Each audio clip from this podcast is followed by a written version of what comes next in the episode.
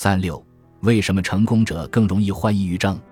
通过分析更深层次的病因，研究者发现成功者的抑郁症源于三个方面：一、掌握权力会导致脑损伤；领导者身处高位，久而久之就可能会失去一种心理能力及共情能力。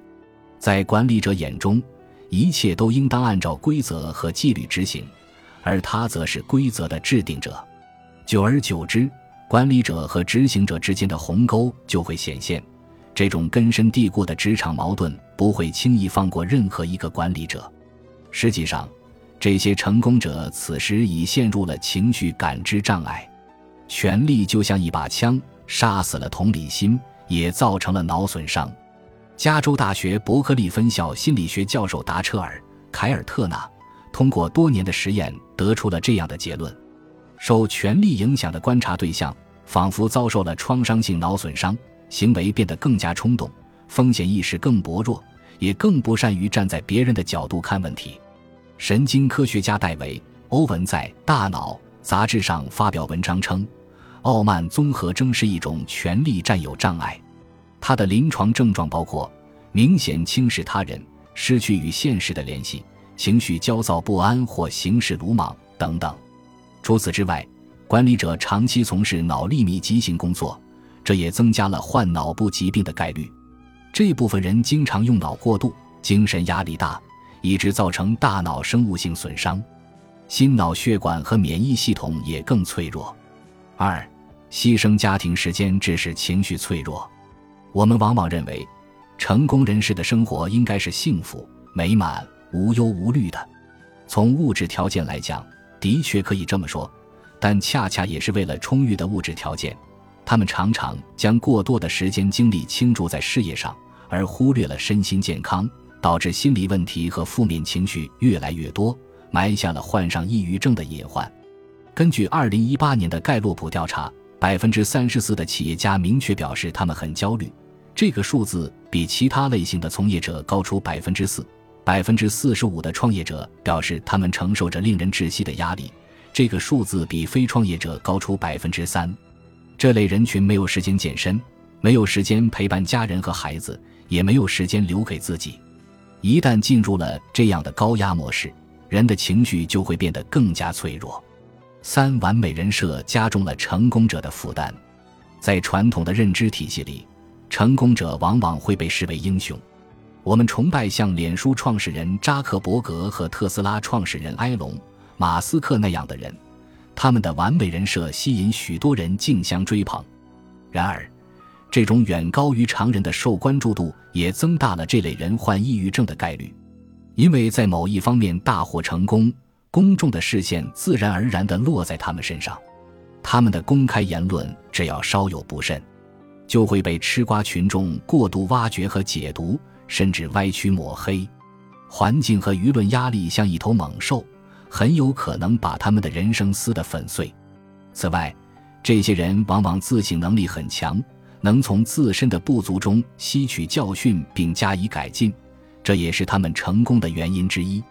但是，正如稻盛和夫所言，他们也更容易将自己逼入绝境，甚至用一种近乎自我毁灭的方式来惩罚自己。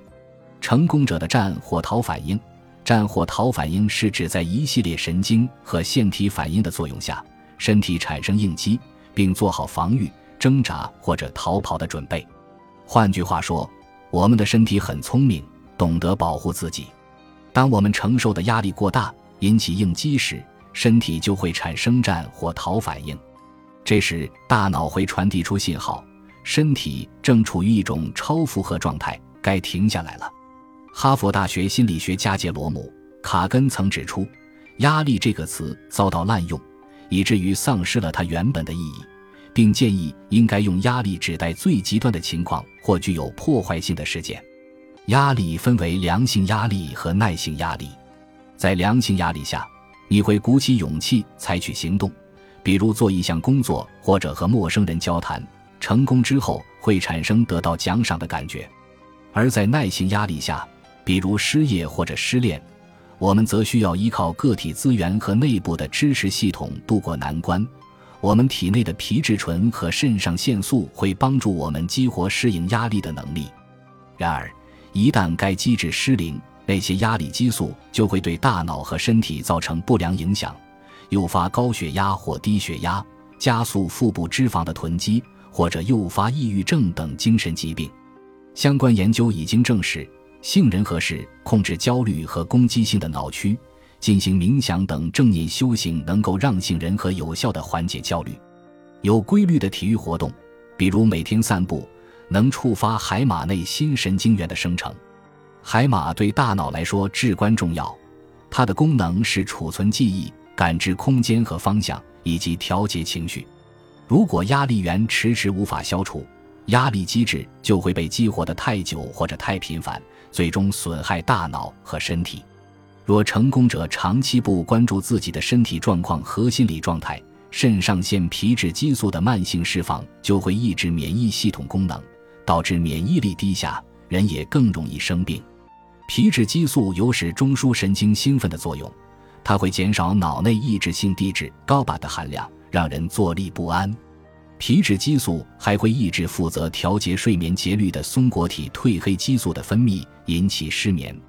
结合精神病学家和曾经的创业者迈克尔·弗里曼的研究，我们建议成功者从以下几个方面着手解决压力引发的抑郁问题：平衡时间观，工作要快，生活要慢，在工作和生活中采用不同的时间视角。现代人常犯的一个错误就是把工作和生活混在一起，不是过日子，而是赶日子。朱光潜说过：“做学问，做事业。”在人生中都只能算第二桩事，人生第一桩事是生活。我所说的生活是享受，是领略，是培养生机。假若为学问、为事业而忘却生活，那么学问和事业在人生中便会失去其真正的意义与价值。增加时间的深度，同样是安排闲暇时间。坐在电视机前的被动式休闲带给人的满足感。远不如从事一项自己喜爱的业余活动。看电视时，我们可能也在嗑瓜子、玩手机、跟人聊天，并没有全身心投入；而在进行写作、绘画等创造性活动时，我们则完全沉浸其中，甚至会进入心流状态。我们从闲暇中获得放松和满足的程度，并不取决于时间的长度，而是取决于时间的深度。培养并坚持一项爱好。让他在时间的深度和长度中慢慢成长，可能会有意外的收获。从终极问题出发，以人生最高目标为第一原则。巴菲特的日程表上几乎一片空白。对此，他解释说：“你只有擅长说不，才会有时间去做那些真正值得做的事情。为自己设定更高的目标，就会发现更多更好的选项。一个成熟的人，他的标准来自他的内心。”而大多数人却被环境左右，在做涉及感情、喜好等主观性较强的选择时，最好的方法就是聆听内心的声音。不管你做了哪种选择，你的某些东西永远不会改变。最终引领你走向目的地的，可能并不是某一种选择，而是那些不会改变的东西。留出时间给你爱的人，留出一些时间给你爱的人，这是最重要的事。不要让工作侵占了你与所爱之人共处的时间。听音乐，听自己喜欢的音乐，有助于缓解你的压力和焦虑。你也可以用这些音乐来帮助睡眠。本集播放完毕，感谢您的收听。喜欢请订阅加关注，主页有更多精彩内容。